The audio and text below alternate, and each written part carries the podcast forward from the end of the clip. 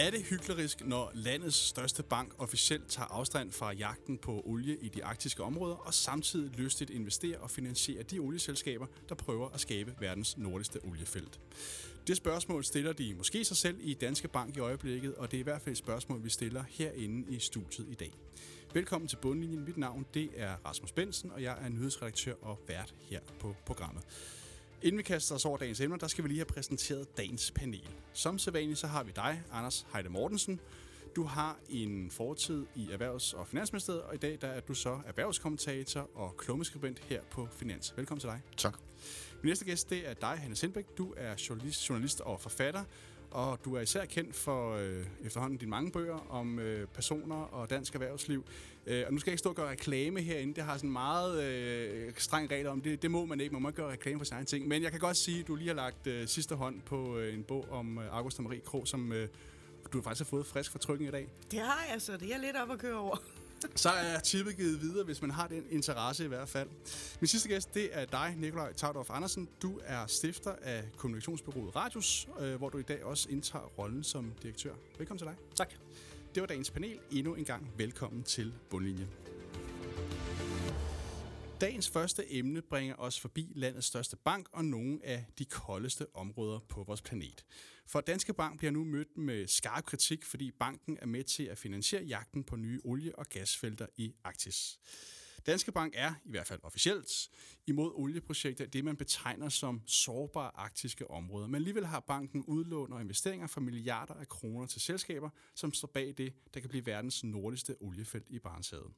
Det fremgår i hvert fald af en ny rapport fra en række NGO'er, der har kortlagt, hvordan 10 nordiske banker finansierer fossile selskaber. Jeg vil gerne lige starte med at spørge panelet herinde for ligesom at komme i gang. Øh, altså kan man officielt være imod etablering af nye oliefelter, og så samtidig være med til at finansiere dem? Og inden I får lov til at svare, så har vi så lige en lille disclaimer, fordi Nikolaj, du har faktisk øh, Danske Bank som, øh, som kunde, eller Radius har Danske Bank som kunde, så det ligger vi lige på bordet her. Men som du selv siger, du, du sidder ikke med dem på den måde i, i forhold til den her sag, og det du siger herinde, det står lidt for din egen regning, eller hvad, du sætter i hvert fald selv grænsen for, hvad du siger. Så ved man det, hvis man sidder hjemme og lytter.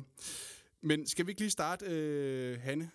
Altså, er det hyklerisk, når man er ude og sige som Danske Bank, at man øh, ikke vil være med til at og kan man sige, finansiere jagten på nye oliefelter, og så samtidig investere og yder lån i den her retning?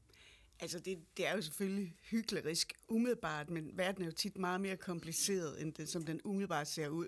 Og, og det er jo også meget vanskeligt at smide gode, store kunder ud fra det ene øjeblik til det andet, fordi man får en idé øh, om, at man ikke længere vil, vil, vil fina, være med til at finansiere den slags. Ikke? Men altså, altså Altså, jeg, jeg synes, det er på, på en lang bane er decideret dumt at Danske Bank altså, gå ind i den form for, for vurderinger. Det er to norske olieselskaber, de der har lånt penge til, og som de så åbenbart ikke vil låne penge til, hvis de faktisk finder olie. Øh, ja. ja, hele den her problemstilling og sådan, kan man sige, substansen, det, det kommer vi øh, ned i om lidt, fordi det der er sådan nogle ting i det her, der er sådan lidt svært at forstå, i hvert fald for os, som, som står udenfor, synes jeg. Øh, Nikolaj, øh, hvad siger du? Den her øh, problemstilling, som, som, som Danske Bank bliver kritiseret for i, i artiklen? De har sagt til dem, at de stopper samarbejdet med dem som kunder, hvis, øh, hvis de begynder at bruge fra starten der. Det næste af Equinor er jo svarende til Ørsted i Danmark, bare i Norge. Øh, men masser af interesser alle mulige andre steder. Det er rated som en af de mest bæredygtige selskaber i Europa. det er jo det, der i virkeligheden på den ene side, på den anden side, så har du dialektikken i forhold til, at man, de også gerne vil tjene nogle penge. Jeg tror, det er en utrolig svær beslutning, man skal træffe i forhold til det her. Det er jo så langt, jeg kan sige om det. Anders? Ja, det er nu umulig balanceagt, øh, Danske Bank står i, og så formulerer man en politik, altså der ligesom er, hvor meget af en skjorte skal være strøget for, at den er strøget. Kan man springe ærmerne over? Kan man undgå ryggen, hvis man ikke kan se den? Og det er der, de, øh, de står, hvor de, øh, han har sagt, øh, de, de, de stryger forsiden og ærmerne, men ikke bagsiden, fordi så er man gået for langt, og så er man med i noget olieudvinding. Så det udstiller en enorm masse dilemmaer, det her. Ja, og det er, jo, øh, det er jo faktisk noget, som vi rigtig, rigtig tit og ofte har oppe her i bundlinjen. De her moralske dilemmaer, som, som danske virksomheder øh, øh, bliver sat i. Vi har, vi har snakket omkring øh, VM i Katar, vi har snakket omkring øh, hele Ruslandskonflikten, vi har snakket omkring Kina osv. Men med den her konkrete sag, der, der er det altså Danske Bank. Og det er de to øh, norske oliegiganter, Equinor og øh, jeg tror, det hedder Orca BP, sådan sagt på fint norsk. Øh, øh, der over de seneste år har investeret øh, massivt i at gøre det såkaldte Wistingfelt til verdens nordligste oliefelt. Og den endelige investeringsbeslutning, altså det, hvor man ligesom siger, at nu stikker vi øh, bordet i jorden, øh, eller under havoverfladen, det er så indtil videre udskudt til 2026. Danske Bank de tager officielt afstand fra den slags projekter. I sine retningslinjer om fossile investeringer, der skriver banken, at man vil undgå at støtte en udvidet efterforskning og produktion i særligt udsatte områder som den arktiske region. Og alligevel så har øh, banken ifølge den her rapport øh, altså både investeringer og udlån til de her to norske oliefirmaer. Samu Slotte, der er chef for bæredygtig finansiering i Danske Bank, han forklarer, at banken godt nok lægger afstand til projekter i Arktis, men den siger fra, hvis selskabet udnytter deres licenser og starter en decideret produktion i de her sårbare naturområder. Det er jo det, du også var lidt inde på, Nikolaj. Og han siger til, til Finans, vi sender et signal til selskaberne om, at hvis de rent faktisk går i gang med en større produktion i området, så kan vi desværre ikke fortsætte med at finansiere dem. Hvis vi trækker os fra at finansiere selskaber med det samme, så vil vi miste vores stemme i virksomheden. Jeg, jeg forstår ikke helt det her argument. Jeg, sad, jeg må lige læse det et par gange i, øh, i går, da jeg sådan sad Forstår og... du det så? Øh, nej, ikke nødvendigvis. Og nu er så, jeg så spørger, forstår I det? Han, Nej, forstår du det? nej, nej, det er det. Altså, Anders havde sådan nogle fine billeder på det med, med den halsstrøgende skjorte og sådan. Det er der, det kan man jo ikke. Altså, enten så vil de, eller også så vil de ikke. Enten så er de imod olieproduktion, og jeg synes, det er langt ude, at en bank beslutter sig for at være imod en industri, Altså, de kan lade være med at tage kunder ind, de mener er dårlige, eller som de ikke tror på, som de mener er umoralske. Men at sige nej til en industri, det jeg synes slet, slet ikke, det er en banks opgave, det der. Øh, og det er en uting, og det er en uskik, og det er noget, der har bredt sig meget, men som jeg tror får så store konsekvenser på et tidspunkt, at de også vågner op og ser, at deres første forpligtelse er at være en ordentlig forretning og være en ordentlig bank. Øh, og det, det, det han siger, du kan ikke forstå det, fordi det giver mening. Anders? Ja, altså, øh, jeg har da sådan lidt uh, hørt den forklaring, som da jeg hørte uh, Lars Løkke Rasmussen forklare Moderaternes skattepolitik. Altså, der var vi øh, uh, 98,9 procent, der ikke forstod helt præcis, hvad er den røde tråd her, ikke også? Og jeg vil ved på, at der er rigtig mange medarbejdere i Danske Bank, der heller ikke helt forstår, hvor er det grænsen går for, hvad Danske Bank vil være med til af uh, arktisk uh, udvidning. Du bruger selv udtrykket, altså i større omfang. Hvad er større omfang? Så paradoxerne står jo i kø her. Nikolaj? Hvis jeg må starte med at sige, sådan en stresstest, jeg har, det er, at jeg er i stand til at forklare mine børn det her på 12 og 15. De vil aldrig nogensinde have nogen form for accept af, at der blev boret et sted, hvor det kunne gå ud over naturen, faunaen, alt hvad der er i Arktis. Det er den ene del, fra mit personlige perspektiv. Den anden del er, og det er jo her, vi kommer i den helt store problemstilling, det er, at nogle af de selskaber, altså der er ingen af de selskaber, der bor efter olie, der ikke kigger på, hvordan de kan udvide det område, de bor i. Det er den ene ting de selskaber er samtidig nogle af de selskaber i verden, der investerer allerflest penge i bæredygtig omstilling, jo af den simple grund, at de ved, at de løber ud for deres gamle forretning, som er det fossile. Så de investerer sindssygt meget i vind og i alt muligt andet. Det der humlen er, at der er jo rigtig mange penge forbundet med det. Det er en nødvendig omstilling, der skal ske, og det kommer rigtig meget med de sorte penge, hvis man kan sige det på den måde. Altså ikke sort som skatte, øh, uden skat, men altså fra, fra olieindustrien.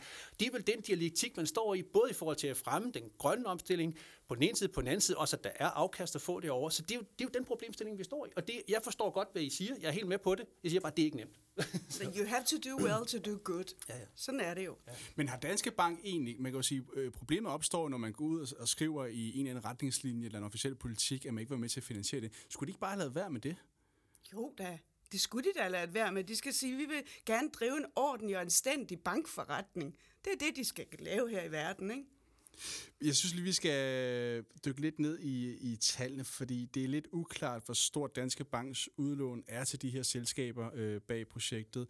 Ifølge den her NGO-rapport, som, som det er flere NGO'er, der, der står bag, øh, der har banken indgået låneaftaler for knap 4 milliarder til at understøtte det her Wistingfelt. Øh, og så har de så et større tal øh, til, til, hvad hedder det, sorte selskaber, som jeg kan kalde det generelt. Og Danske Bank, de siger, det er et lidt misvisende tal. De oplyser selv, at banken ved udgangen af tredje kvartal havde udlån for 3 milliarder kroner til olie- og gasproducenter. Øh, og hvorvidt det så indebærer lån til selskaberne, de her to norske øh, olieselskaber bag projektet, det vil banken så hverken be- eller afkræfte. Men på investeringssiden, der har Danske Bank ifølge øh, rapporten så investeret 2 milliarder kroner, eller over 2 milliarder kroner i de to norske olieselskaber. Hos Mellemfolk i Samvirk, øh, som er en af NGO'erne bag rapporten, der har klimapolitisk medarbejder Eike Johannesson ikke meget til overs for det, som Danske Bank siger, og som de bruger som deres forklaring. Han siger til Finans, det er overraskende, at Danske Bank bliver ved med at lægge mange milliarder kroner i selskaber, som leder efter endnu mere olie og gas. Det er et vildt, øh, det er vildt, på, det er et vildt tidspunkt i historien at gøre det på, og det er, hvor det er helt afgørende, at man får reduceret brugen af fossil energi så hurtigt som overhovedet muligt, siger han. Øh, Danske Bank de siger jo så omvendt, at det her det også handler om øh, aktivt ejerskab. Altså det her med, at det nogle gange er lettere at at styre en forandring i store selskaber, hvis du så ejer en, en bid af dem. Er det et argument, som, som I køber, eller er det sådan lidt en, en undskyldning, man kan gemme sig bagved? Øh, Anders? Jamen, den, øh, det er jo en mønt med to sider, fordi der er noget rigtigt i det, at øh, ved at øh, meddele olieselskabet, at i det øjeblik, I begynder om selve olieudvindingen, så står vi af. Så sender man en klar signal om, at vi finansierer ikke olieudvinding i Arktis. Punktum. Så må I finde en anden bank til det. Det er fint. Omvendt så er den der forklaring med, at det er bedre at være med, end slet ikke at være med, har jo ført øh, øh, politik ud i de mest absurde konsekvenser. Altså, nu nævner jeg bare for tusind år siden, hvor der var en øh, øh rumænsk diktator, der hed Ceausescu. Øh, vi var så begejstrede for ham, øh, at vi gav ham øh, en elefantorden, øh, selvom han viste sig at være øh, en fuldstændig gemenskurk. Øh, vi har samarbejdet med øh, øh, østeuropæiske lande, som var brølende socialistiske diktaturer, igen under den der fane, der hedder det er bedre at samarbejde end slet ikke øh, påvirke, og det flyttede jo intet som helst det samarbejde, det må vi sige i dag. Det var et diktatur. Så det er altså vældig kompliceret fra gang til gang. Jeg tror personligt ikke, at Danske Bank vil få gør, ændre særlig meget på olieudvindingen i Arktis ved at have den politik, den har. Men altså, det ser da godt ud. Han, du markeret. Jamen, ejer de noget af de selskaber? Vi taler om aktivt ejerskab. Og de har investeret i, øh, de har en portion investeret i. Har de ikke lånt dem penge? Jo, de har også lånt dem penge. Øh, så det er i hvert fald Men de har også som, købt noget af dem? Der, jeg tror, de har aktier i det. Sådan forstår jeg det i hvert fald. Det må man gå ud fra, men det, ja. synes, det synes jeg er jo lidt af en, en lidt anden sag, om man ejer, et, ejer andel i et selskab, dem kan de jo sælge. Hmm. Øh, de, den anden del af deres låneforretning, det synes jeg, det er den, jeg taler om. Jeg synes, der kan de ikke tillade sig at begynde. Der kan de tillade sig, at en ordentlig og anstændig virksomhed, de låner penge ud til, eller er det ikke? Nikolaj? Jeg synes ikke, det er svært. Ikke? Altså, men det der humlen er, at i forhold, til, uh, i forhold til, hvordan du kan låne penge som selskab i dag, der må man jo sige, at der betaler du sådan set mere, hvis ikke du er bæredygtig. Så det er den ene del, kan man sige. Så det er noget af det, som indlejet i pricing på lånene. Og det er der meget store danske koncerner, som faktisk uh, mærker ret aktivt, når de skal genforhandle deres lån. Det er den ene ting. Den anden ting er det i forhold til, til den her, jeg synes jo, at det, man skal spørge dem om på Dansk Bank, det er, om de faktisk, ud over det her med at, uh, at varsle, at man ikke er kunder, så derudover forsøger at påvirke aktivt beslutningen det er det, jeg synes, man egentlig, det er den der vægtskål, man skal, man skal prøve at, at tage den op på. Men når, men når, men når de har, betaler den højere pris for lån, er det så ikke en risikovurdering, eller er det en moralsk vurdering? Det her er simpelthen, det er simpelthen trukket ind som et regelsæt for bankerne i forhold til den grønne øh, omstilling og finansiering af samme. Og det foregår, altså der sker jo mere, vi så også, der er lige kommet nye EU-regler i forbindelse med nogle af de her ting, så det, der, der er et kæmpe øh, tryk. Om fem år kommer vi til at have en helt anden diskussion om det her, og gudskelov for det, kan jeg roligt sige, for der er det meget mere indlejet i måden, man overhovedet kan låne penge på og, og betaler på. Det er samme med landbrug og alt muligt andet. Det er nogle af de store diskussioner lige nu, det er jo simpelthen, at det er meget dyrere, hvis ikke du omstiller simpelthen. Så det er, og det er noget, der kan mærkes. Mm.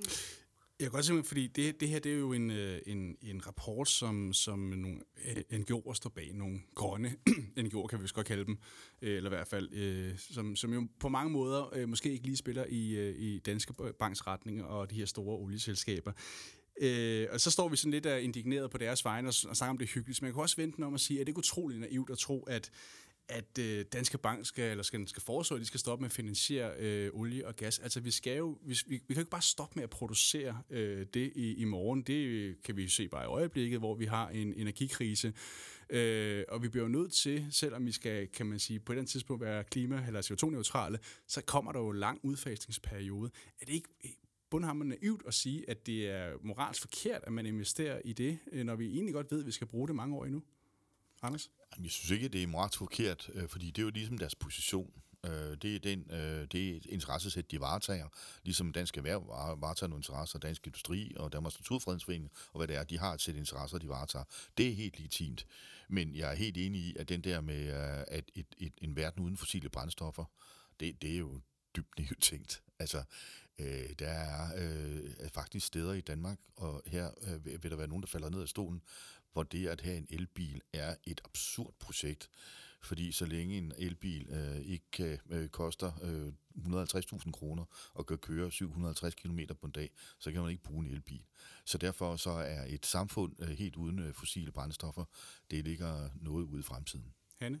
Det markerede. Ja, plus et samfund uden olie, fordi olien bliver brugt til så mange andre ting. Vi kan slet ikke undvære den olie. Men, men angående øh, NGO'erne, så, så vil jeg da sige, at øh, det er jo også, øh, de har jo også virkelig gjort sig umage for at lede efter et lille bitte hul i en enorm ost, der er de store, mest bæredygtige energiselskaber, der måske findes i verden.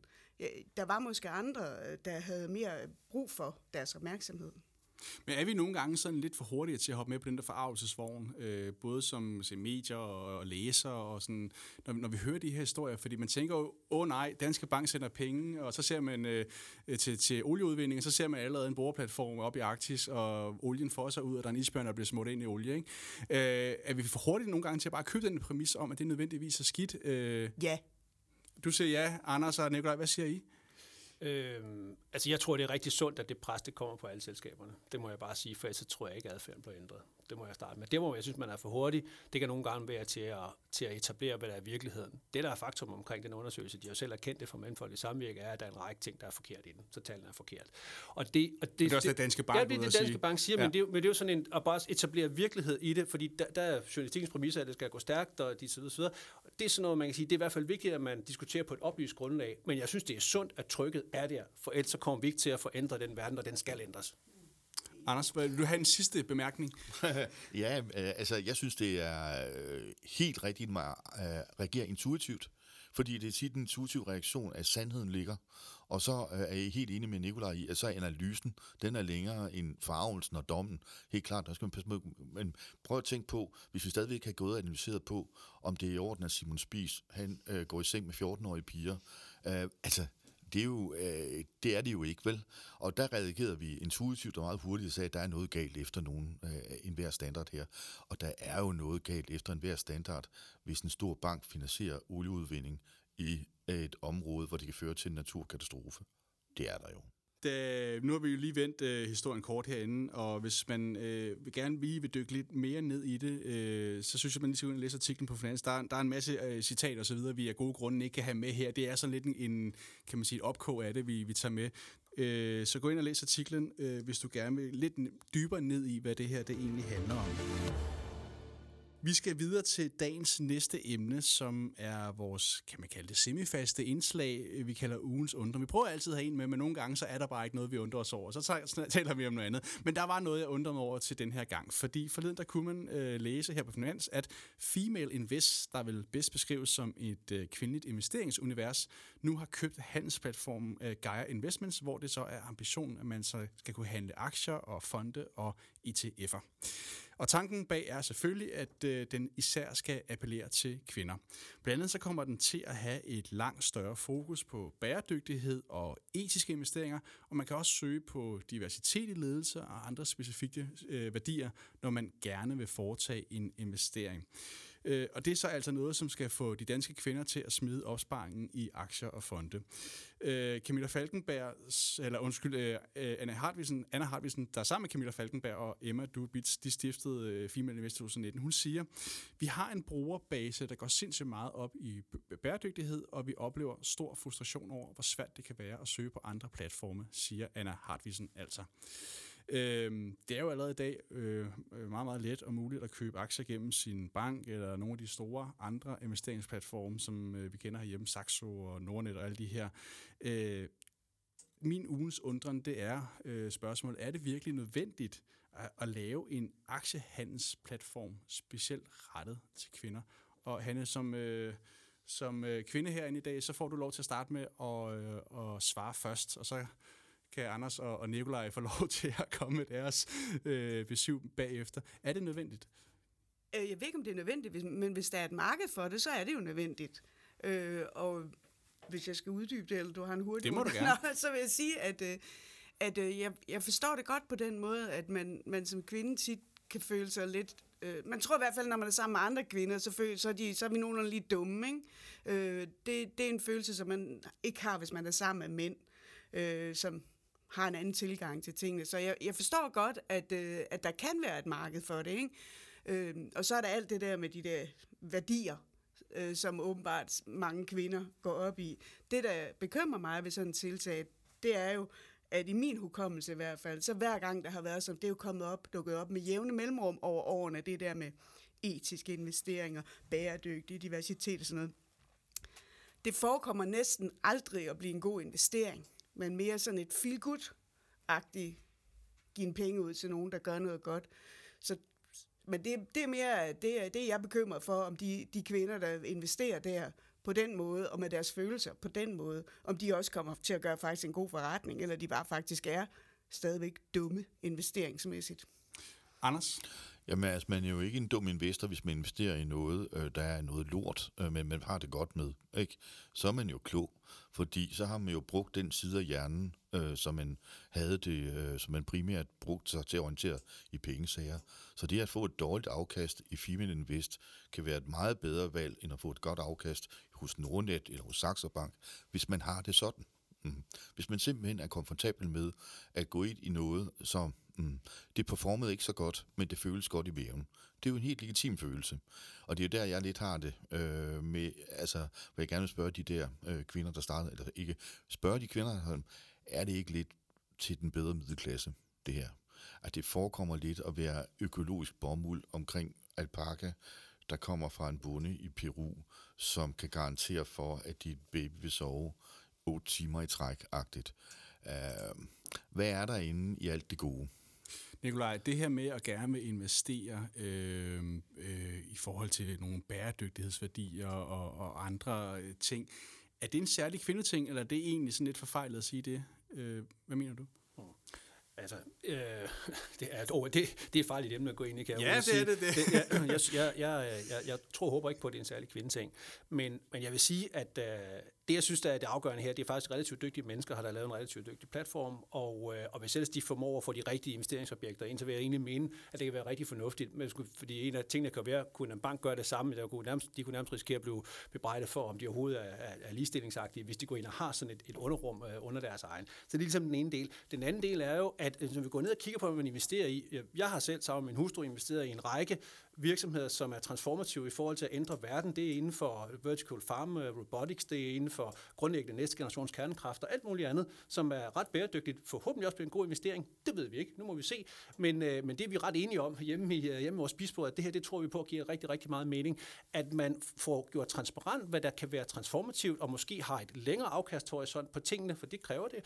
Øh, det kan så være, at det bliver fremrykket efter krigen og alle de her ting og sager. Det må vi se på. Men jeg synes, det er rigtig, rigtig fornuftigt at have det i et sprog, som dem, der går ind, de faktisk gerne vil forstå. Jeg talte med en kvindelig ansat i går, som er en del af, af Female Investor, som siger, at det er super god øh, rådgivning, man får. Ikke naivt, på et højt niveau og alt muligt andet. Og det tror jeg egentlig bare, det er det, de gerne vil prøve at tage med videre. Men det er klart, det stiller selvfølgelig store krav. Man skal ikke love høj afkast, hvis det er noget, der er mere feel good osv. Så, så de skal sørge for at have nogle folk, der har forstand på investeringer med ind over, for at lave det. At det så er vinklet i forhold til kvinder, fine. Men, men, men og, og der, der må jeg jo så endelig sige til, hvis jeg er uenig, men, men, men, men, men kan man ikke godt få lidt den tanke, at de nærmest taler lidt ned til kvinder, at man, man, man lancerer det på, at det skal være det feel good og gode investeringer og bæredygtighed og, og diversitet i, ledelse, fordi, øh, i ledelsen, fordi hvis man gerne vil investere, så er det vel først og fremmest for at få sig et fornuftigt afkast og, og sikre sine penge. Er det, er, det, er det sådan lidt at tale ned til kvinder på en eller anden måde, at man ligesom pakker det ind i den her øh, skal af noget feel good, og man redder verden, Anders? Jeg ved godt, det er karikeret den måde, vi taler om det på Ja. her, men, men, men vi, vi ridser lige linjerne lidt op, ikke? Jo, men altså, jeg, nu anfægter jeg, at man investerer for at få et godt afkast. Altså, der er mange, mange motiver til at investere. Jeg var selv engang ansat i et pensionsselskab, øh, hvor man kunne bruge en del af sin pulje til at investere selv. Og meget sjovt, så kunne vi se, at der var vældig god handelsaktivitet. Fredag, når far havde fået sig noget rigtig godt rødvin, så var han klog. Ikke? Og var han inde at optimere på sin portefølje, eller havde han bare en fest, som man kunne have fået ved at bette eller noget andet? Jeg tror mest det sidste. Og der øh, vil jeg sige, at øh, helt enig med Nikolaj, hvis de har fundet en måde at kommunikere på, så kvinder føler sig langt tryggere ved at gå ind i noget, om det så går et godt, godt, godt, øh, resulterer et godt afkast eller ej, så er det fint. Men man investerer jo ikke altid for at få et optimalt afkast. Man kan investere af mange motiver. Og, og den der feel-good-ting, kan jeg godt forestille mig, kan, falde, kan fylde øh, ret meget i et univers, som ikke er sådan super maskulint. Hanne? Altså først vil jeg sige, at taler man ikke mere ned til mændene? Ja, det kan også godt. Jo, men altså, jo. hvis det er, at man ikke taler ned til nogen, men jeg tror mere, man taler ind i nogen. De har jo ligesom sådan en kundebase åbenbart i forvejen, ikke? som kender dem. Øh, men øh, jeg er uenig med Anders i, at man ikke investerer for at få et afkast. Hvis, hvis ikke det er for at få et afkast, så er det jo ikke en investering, så er det jo, så er det jo godgørenhed. Ikke? Øh, så, så, så det kan være, det er en investering på meget lang sigt, øh, som Nikolaj siger. Det ved jeg ikke, men, øh, men jeg forstår godt, jeg, jeg tror ikke, at det er en dum idé. Øh, Vi kan lige prøve at, at få lidt øh, fakta på plads, øh, fordi i 2021, altså sidste år, der var andelen af danske kvinder, der har investeret online øh, i løbet af året, den lå på 10 procent, øh, hvilket var en stigning på 4 procentpoint i forhold til året før. Øh, og blandt de danske mænd, der var det altså 23 procent, øh, der havde prøvet at investere online. Og det er selvfølgelig 2021, det er der, hvor vi alle sammen øh, stadigvæk sad derhjemme og kedede sig lidt. Øh, og lige pludselig også har fået nogle feriepenge ind, vi skulle brænde af på en eller anden måde. Man kunne ikke gå ud og handle eller gå i byen for dem. Så, så generelt så fik hele aktiemarkedet jo et boom øh, i, i den her coronaperiode. Men altså, øh, 1 ud af 10 kvinder havde investeret online, og, og knap øh, hver fjerde mand. Så der er et eller andet, øh, øh, kan man sige, et eller andet gab her i forhold til at investere. Øh, men det, man skal også lige have med, at selvom... Øh, Altså, hvis du ser på EU-gennemsnittet, så er det tre gange over EU-gennemsnittet, det her med, at hver tiende danske kvinde investerer. Men vi ligger stadigvæk bag øh, Norge og Sverige og Finland. Øh, og så er der som sagt den her afstand op til mændene. Øh, hvorfor er det egentlig sådan, at der er et eller andet sådan kønsforskel på at investere? Øh, altså, det er, jo, det er jo ret mærkbart, kan man sige, hver tiende og hver fjerde, ikke, Hanne? Jamen, det er en kendt sag, at kvinder er mere risikoaverse.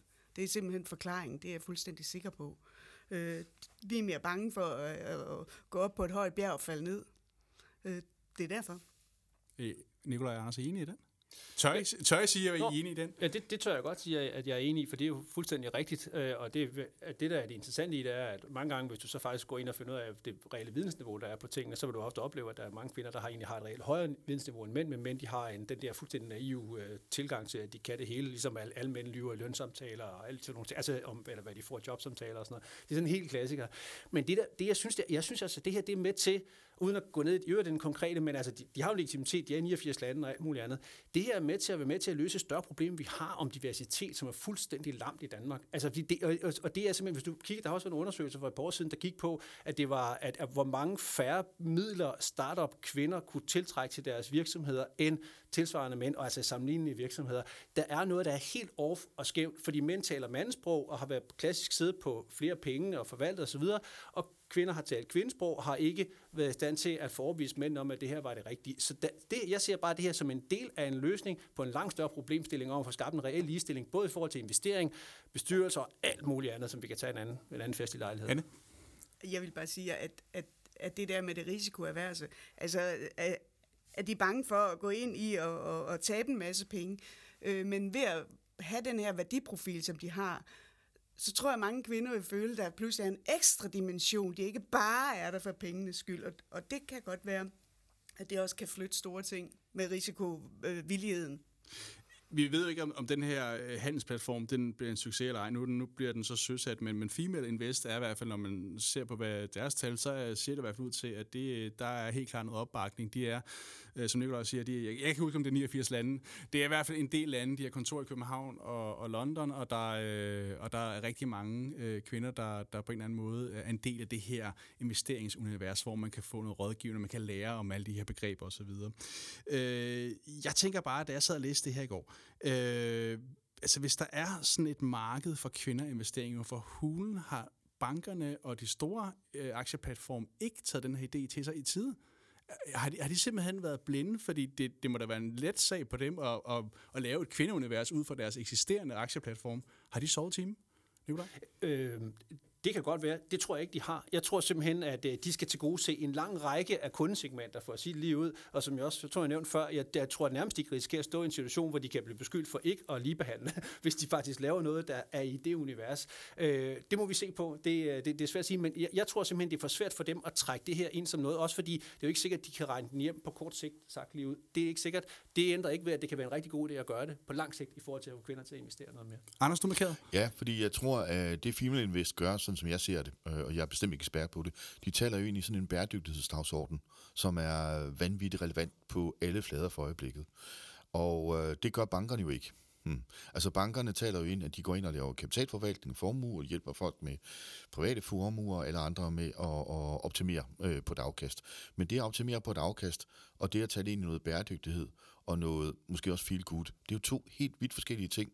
Og hvis vi forsimpler meget, så taler bankerne jo mandesprog, og Female Invest, de taler kvindesprog, og jeg synes, det er vanvittigt godt set af Female Invest, at det er det, de gør. Og så kan jeg så alligevel godt have lov til at øh, altså, hive det flag op i luften. Det er sådan, sgu lidt øh, bedre borgerskab over det. Ja, fordi det er lidt mit, mit næste øh, øh, punkt, hvis vi ligesom skal prøve rundt den af. Fordi her der kan man sige, de samler jo, jo et, et andet segment op. I, det, det er så kvinderne, som, på, som vi ved, i hvert fald for, for mange vedkommende, står uden for, for aktieinvesteringsmarkedet. Men, men, men er den her... Øh, altså præmissen er det ikke lidt mere også, at vi skal se på befolkningsgrupper, fordi hvis, hvis vi, nu deler vi op af mænd og kvinder, men hvis vi deler op i kvinder fra Nordsjælland øh, og sammenlignet med mænd fra, fra Lolland, så tror jeg, at vi vil se væsentligt flere kvinder fra Nordsjælland, der investerer end mænd fra Lolland. Er der ikke øh, et eller andet sted et uopdyrket marked i at brede aktieinvestering ud til nogle segmenter, som man ikke får med? Øh, ligger der ikke et eller andet der, eller er det mig, der... jeg sad bare og tænkte over det i går, altså, du siger det her lidt, men det her det er lidt noget, der henvender sig til en bedre middelklasse. Anders? Jo, men altså, når man har fyldt, øh, fyldt øh, køleskabet, fyldt vitrineskabet, fyldt øh, våbenskabet og fyldt alle de andre skabe, så er det, det begynder at blive interessant at lave det der, øh, der hedder at øh, investere nogle penge. Ikke? Øh, alt er godt. Øhm, og, ja, altså, og det, har jo, det er jo slet ikke noget angreb på Female Invest, men der er måske dagsordner, der er mindst lige så vigtige for kvinder som køn, end at lave en særlig portal, hvor man kan gå ind og få et særligt værditilbud. Uh, og jeg har ingen nævnt, ingen nævnt, men jeg altså glemt, men altså, der er jo kvinder, der står, øh, tror jeg, i Danmark i større problemer, end at de har svært ved at finde et interessant værditilbud, når de investerer. Nikolaj? Nu kommer jeg selv fra Lolland, så jeg kan bekræfte noget af, af det, du siger der. Men det, det er den ene ting. Men den anden ting i det er, at øh, jeg forstår godt, hvad I siger jeg kan simpelthen ikke se, at de forsøger at løse det problem, I prøver på at skabe lige her, hvis jeg nu skal være helt ærlig. De prøver jo ikke at claime, at de til for hele den danske befolkning er noget. De prøver at lave noget for dem, det er relevant for. Og det, det, det er bare det, det, det, det, det, jeg synes, man skal vurdere dem på, og det synes jeg faktisk, de gør fint. Anne, vil du... Øh... Ja, men ja, altså, da, da Anders talte, så, så kom det lige billede til mig, jeg var i magasin for nylig, op i deres børnetøjs babyafdeling. Alt tøj derop, og det er jo det bedre borgerskab fra Nordsjælland, der kommer der. Alt babytøj er nu beige. Alt, og selv tallerkener, de skal spise, er det beige alt sammen. Og, og det er jo, fordi det skal have den der økologiske feel. Så lige meget, hvad det koster, det er lige meget næsten, hvordan det er produceret, og hvor mange forskellige lande det kommer fra, hvor kæmpe stort et overforbrug det er omkring det. Ikke? Bare det har den der økologiske feel. Og det, det kan man jo godt se med, at det måske kan have lidt det samme. Altså, altså, jeg tror, der er et marked for det. Jeg tvivler på, at det bliver gode investeringer. Og det kan være, som andre siger, at det er udmærket, og de er glade tilfredse med det alligevel, fordi de måske har det overskud. Men jeg synes bare altid, at man skal være lidt varsom med det der med at, med at sige, kalde det investeringer. Tak for det, øh, og lad os så tage fat på dagens sidste emne, hvor vi lige hurtigt skal vende den danske rædderigigant AP Møller Mærsk. For Mærsk har jo nærmest kunne gå på vandet øh, de seneste år, hvor tårnhøje fragtrater har sendt indtjening helt i vejret og sikret Mærsk historisk gode regnskaber. Men nu ser det altså ud til, at der lurer sorte skyer i horisonten, for voldsomme prisfald ser ud til at ramme øh, Mærsks containerforretning på det værst tænkelige tidspunkt. Øh, og fragtraterne de er altså faldet nu i 24 uger i træk. De seneste år, der er fragtraterne så ellers steget voldsomt, men øh, det er slut nu, og timing er intet mindre end en katastrofe for rædderierne, mener Bjørn Wang Jensen, der er vice president i det, der hedder Sea Intelligence, der laver analyser af shippingbranchen. Han siger, Rederierne er i granatchok, for der er ingen, der har forudset, at raterne vil falde nu, og så markant, siger han. Øh, det her det er ret kompliceret stof. Øh, det er jo en artikel, vi havde på Finans her for nylig, som jeg sendte til jer her i panelet i går. Og jeg, jeg vil bare sige, hvis man virkelig vil forstå, hvordan det her forretning, øh, kan man sige, den her forretning hænger sammen i forhold til Mærsk og rædderikontrakter og fragtkontrakter, så gå ind og læs artiklen, fordi det, jeg, øh, det er næsten umuligt at forklare i en udsendelse som det her, men der er rigtig mange problemstillinger. Det, der ligesom er, kan man sige, den, den sum af den snak, vi skal have her, det er, om øh, aktionærerne skal frygte, at Mærsk, altså de fede år i Mærsk, er ved at være forbi. Fordi der har jo været et par øh, brag af år her i de foregående. Nu ser det altså ud til, at, øh, at øh, tidevandet ændrer sig, og der øh, er dårlige tider på vej. Nikolaj, jeg ved, at du, øh, du snakkede meget om, da vi lige stod og, og, og vendte emnet her, inden vi gik i gang med at optage. Skal aktionærerne frygte, at, øh, at Mærsk går nogle maver over i møde? Aktionærerne i det selskab ved godt, at det er cyklisk, det de laver. Så de ved godt, at det går op, og det går ned nogenlunde med de konjunkturer, der nogle gange er. Og nu har der været en meget lang periode gået op, og de ved godt, at det kommer til at gå ned. Mærsk har egentlig guidet tror jeg er relativt fornuftigt i forhold til, også da de kom med resultaterne for, for 22 eller for tidligere på året, kom med de resultater, øh, hvor de ligesom sagde, at man skulle nok ikke forvente sig det samme. Så jeg vil sige, det, der er en løbende guidance, det tror jeg, aktionærerne er rimelig klar over. Det, som jeg synes, at, at, at det hele det står og falder med nu, det er egentlig deres udlægning af, hvor tæt de er på kunderne med deres langsigtede kontrakter, og det kan godt blive en lille smule kompliceret, men det, det drejer sig om her, det er, at de har, de er ikke på det, der er sådan et spotmarked, hvor man køber sådan dag til dag noget fragt, de har nogle lange tillidskontrakter med deres kunder, og det, man kan sige, det, det drejer sig om nu, det er, hvis deres kunder bliver så presset, som man allerede nogen jo faktisk er, så kan det godt være, at de er nødt til at træde ud af kontrakter for at gå ind på et spotmarked for at se, om de kan reducere deres omkostninger til fragt. Og det vil kunne presse dem, og det vil Mærsk ikke. De siger jo nu, de er rimelig komfortable med det, fortrøstningsfulde. Jeg ved det ikke. Jeg tror heller ikke nødvendigvis, Mærsk ved, at de kan have en indikation, for de ligger tårnhøjt på deres kundetilfredshed, og det er jo altid en god indikator. Men vi er inde i noget, så jeg går tilbage og tænker til, hvad der skete i 2008. Øh, jeg i den grad også mærke selv, skulle jeg helt sige. Det var stor forudsigelighed, det gik rigtig, rigtig stærkt, og det er klart, at den uforudsigelighed, den, øh, den risikerer de jo også at løbe ind i. Man må håbe for dem, de har styr på deres forretning, men det er de ikke i stand til at guide på, og det er der ingen virksomheder, der er lige nu, for man aner ikke, hvor store de huller, de kommer til at være. Så det er der en, et alvorligt problem, men de har guidet rimelig grad til, at de ikke kommer til at levere de samme resultater den næste tid. Anders og, og Hanne, skal, skal Mærsk-investorerne, skal de øh, frygte fremtiden? Øh, ja, øh, det skal de, men de skulle de sådan set også, selvom de ikke var Mærsk, de var inde i. De skal frygte fremtiden for øjeblikket, fordi vi er på vej i noget øh, lavkonjunktur, og vi ved ikke, hvor hårdt det slår igennem. Vi ved, at der venter noget, der ikke bliver voldsomt godt i 2023 i hvert fald. Det siger alle prognoser. Så uanset om man havde investeret i Mærsk eller øh, noget andet, og så er det jo øh, fuldstændig rigtigt, som Nikolaj siger, det er en cyklisk aktie, og jeg skal da lige love for, for et par år siden, der var det guld med guld med guld på at have en, øh, en Mærsk-aktie. Der eksploderede fragtretterne jo, og der var ingen, der rigtig kunne forstå, at det her de kunne gå så stærkt, men det kunne det. Nu går det den anden vej. Hanne? Altså, jeg ved ikke, om det er mit manglende Y-kromosom, der gør sig gældende her, men altså, jeg er ikke føler mig ikke virkelig i stand til at spå om, om det er en øh, god øh, investering nu, og hvordan det går. Det det, jeg har bidt mærke i omkring Mærsk-historien, det er, at de jo lægger deres blockchain-projekt ned. Mm.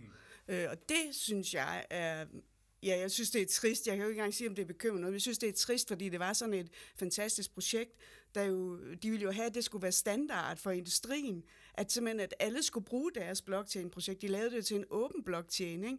Og det forestiller jeg mig bare, at var de lykkes med det, øh, så vil det have forenklet og forsimplet hele, hele den industri. Det vil have revolutioneret den industri. Øh, og der, der, der, jeg er ikke i tvivl om, det kommer til at ske, men det kommer så åbenbart ikke til at ske med Masks platform. Og det synes jeg jo selvfølgelig som dansker er enormt trist, og det synes og det, jeg vel også som, som en mester vil være og Nicolai, enormt du får lov lige, det er bare lige, øh, det som, som du taler om her, Hanne, det er fordi i tirsdags, der, der sendte, øh, sidst på eftermiddag, der sendte Mærsk en nyhed ud om, at det her øh, blockchain-projekt, som de har haft sat i søen i flere år i samarbejde med IBM, det bliver simpelthen lagt i graven, og det var ellers sådan et... Øh, jeg har læst rigtig meget om det, jeg tror stadig ikke helt, jeg forstår, hvad, hvad det er. Men, men, men det er simpelthen, det skulle være et, et blockchain-projekt, som på en eller anden måde forsimplede og gjorde det lettere i forhold til det her med fragtrater og kunder og alt. Altså alt skulle ligesom smides ind i den her blockchain, og så ville det blive godt. Sådan forstår at det er min bedste måde at forklare det på. Øh, men det er altså simpelthen nu sådan lidt, øh, lidt ud af sidebenet øh, lagt, lagt dødt. Ikke? Øh, og om det så har noget i forhold til den økonomiske fremtid, det, det kan være det to forskellige ting. Nikolaj, du får lov nu. Ja, Det er også noget, hvordan man håndterer dokumenter i verdenshandlen, fordi det er Ja. noget af det store komplekse, når du er på tværs af nationer og sådan noget. Det, det er en ikke uvæsentlig del af det der lens ting. Men, men humlen i det er her, at de har jo grundlæggende bare tabt kapløbet til Hapag Lloyd og Costco, som nogle af de helt store, altså de europæiske og kinesiske rædderi. Og der, og må man bare sige, at de har åbenbart bare været længere frem i bussen. Man har ikke formået i tide at få tilstrækkeligt mange, jeg tror, de har 11 andre rædderier med, men ikke med en tilstrækkelig volumen til, at de kan trække det, der egentlig er, er kan man sige, at det er en sprogstamme, der kommer til at blive skabt på det her. Så den kommer jo, den kommer, og den kommer til at effektivisere verdenshandlen rigtig, rigtig meget. Det bliver bare ikke med Mærsk ved bordenden. Så det er jo en, øh, det er jo et tab, kan man sige for det. Lad os lige prøve at vende lidt tilbage til, øh, til nogle af de her tal, bare lige for at få sådan en ramme på plads for, for Mærsk øh, økonomiske formåen. Fordi som jeg sagde i indledningen også, så har de seneste år været historiske. Og især øh, 2021 var lige til historiebøgerne. Resultatet efter skat landede på 118 milliarder kroner, og det var en fremgang på mere end 500 procent i forhold til 2020-resultatet. Det er det største overskud nogensinde i dansk erhvervsliv. Og sådan lige for at sætte det i perspektiv, så øh, havde overskuddets størrelse, øh, det var simpelthen større end Danske Banks markedsværdi på det tidspunkt. Det er jo altså fuldstændig sindssygt at tænke sig til. Øh, vi skal også lige have med, at øh, vi skal ikke så mange år tilbage, øh, så gik det egentlig ikke særlig godt for Mærsk. Selskabet havde øh, ret svært ved at ryste finanskrisens konsekvenser af sig, og man havde faktisk en del år, hvor det kørte sådan mildt sagt øh, i, i et halvskidt tempo. Det fik man så vendt, især med topchef Søren Skov i spidsen, og, og man har så længe kørt på den her jubelfortælling. Og nu skal man lige pludselig til at vende sig til en lidt mere defensiv øh, historie om Mærsk igen. Øh, og Søren Skov har jo, Nicolaj, som du også selv har ude, øh, eller som du er inde på, han har også været ude at sige, at man, at man skal sænke forventningerne til fremtiden. Der er en guidance, som, som peger lidt længere ned. Hvordan kommunikerer man som, som ledelse på en god måde, at man står over for nogle år, som kan vise sig at blive måske øh, decideret dårlige? Øh, hvilken udfordring er det, som Mærskledelsen sidder med nu i forhold til ligesom at afstemme forventningerne øh, efter netop sådan nogle sådan helt vilde år? Nicolaj?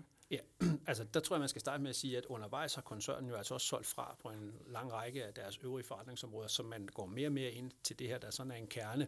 Og det siger jeg, fordi det øger jo udfordringen. Fordi det spørgsmål, man skal stille sig selv, det er, er det det her, der er Mærsk primær kerneforretning over tid. TradeLens og hele det, man lavede der, det var jo det samme som det gamle diskussion omkring Microsoft og standarder og sådan noget. I princippet, det er noget af det samme, at man ville gerne have standarden for at kunne lave det. Det missede de simpelthen, så de ikke kunne tage den der markedslederposition.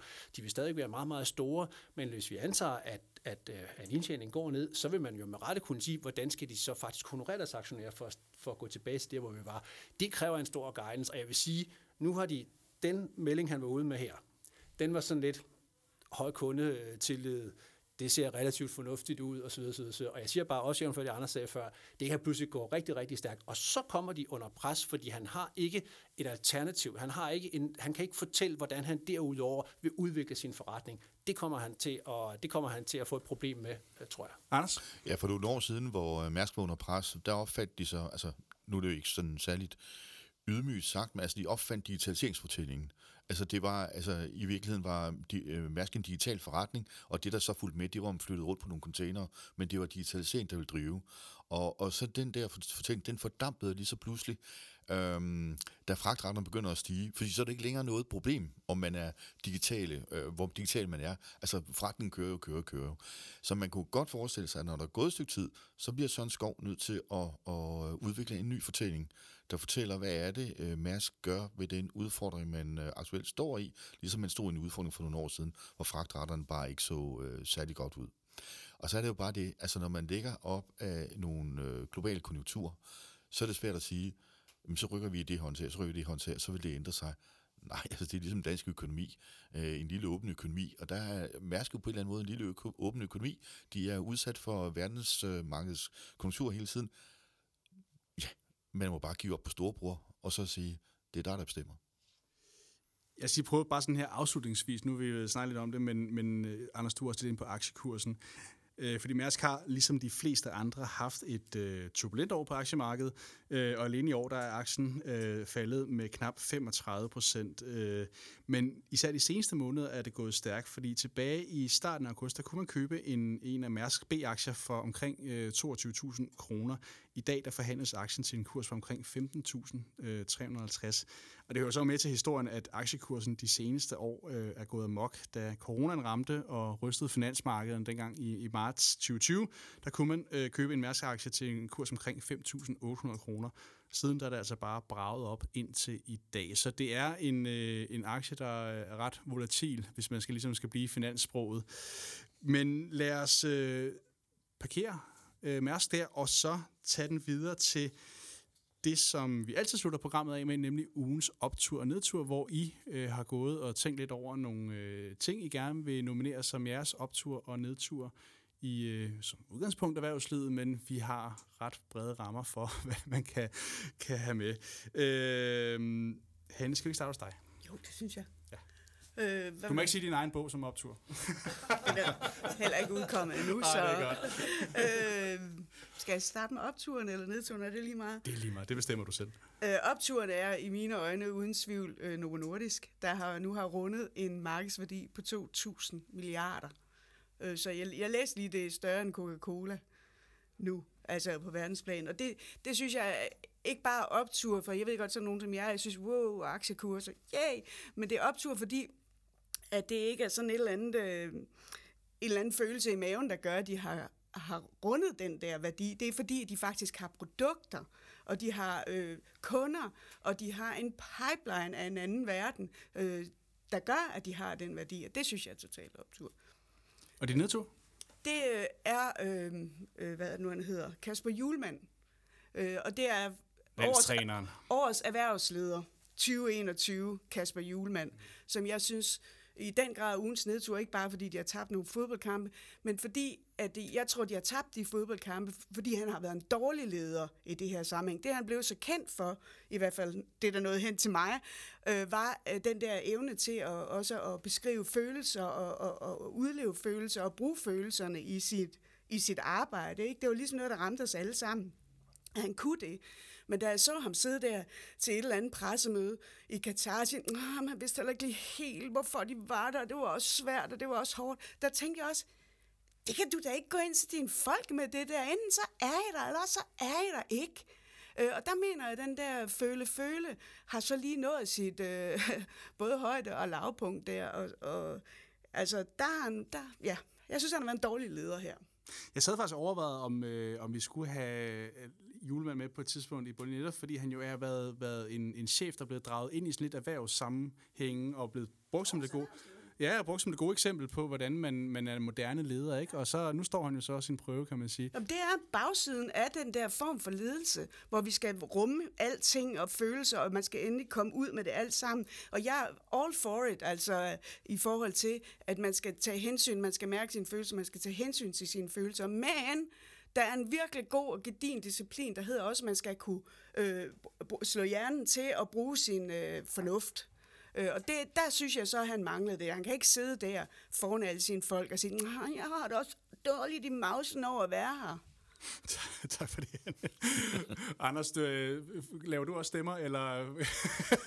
Nej, det gør jeg ikke. Nej, det er godt. Nej, Skal vi starte med din, øh, din nedtur?